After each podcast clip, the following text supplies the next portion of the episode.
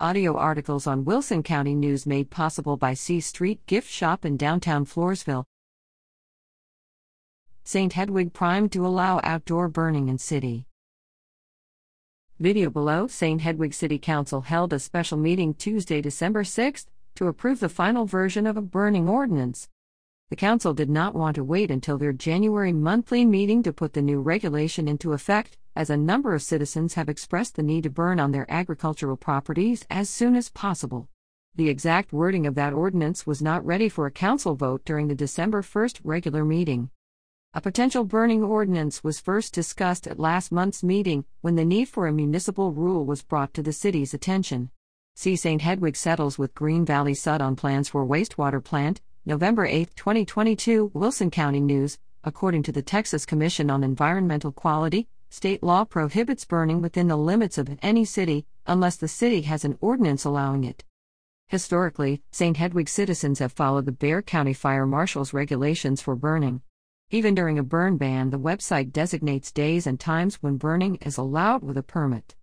However, recently the county has refused to issue those permits for St. Hedwig residents, saying that the county cannot issue permits within the city's jurisdiction. They say you've got to call the city, said Councilman Dwayne Padalecki. I don't think the city should be in the fire business, period, Padalecki added during the discussion, and shared that his opinion is that the permits to burn at specified times during a county burn ban should be issued by the county or Bexar County Emergency Services District 12, ESD 12. The other council members and Mayor D. Grimm agreed, however, the city was still required to put an ordinance into effect to protect citizens from being subject to citations from the fire marshal's office for burning during a burn ban without a permit. Council members voiced concerns that issuing permits would be a major imposition on the city staff, and no city employees work on the weekends, which would make logistics for issuing permits impossible on those days.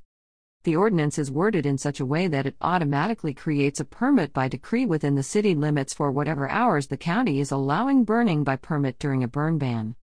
In other news, the council received a presentation from San Antonio Stock Show and Rodeo ambassadors Julie Riojas and Mark W. Molesky. Approved an ordinance related to a special use permit granted at their previous meeting.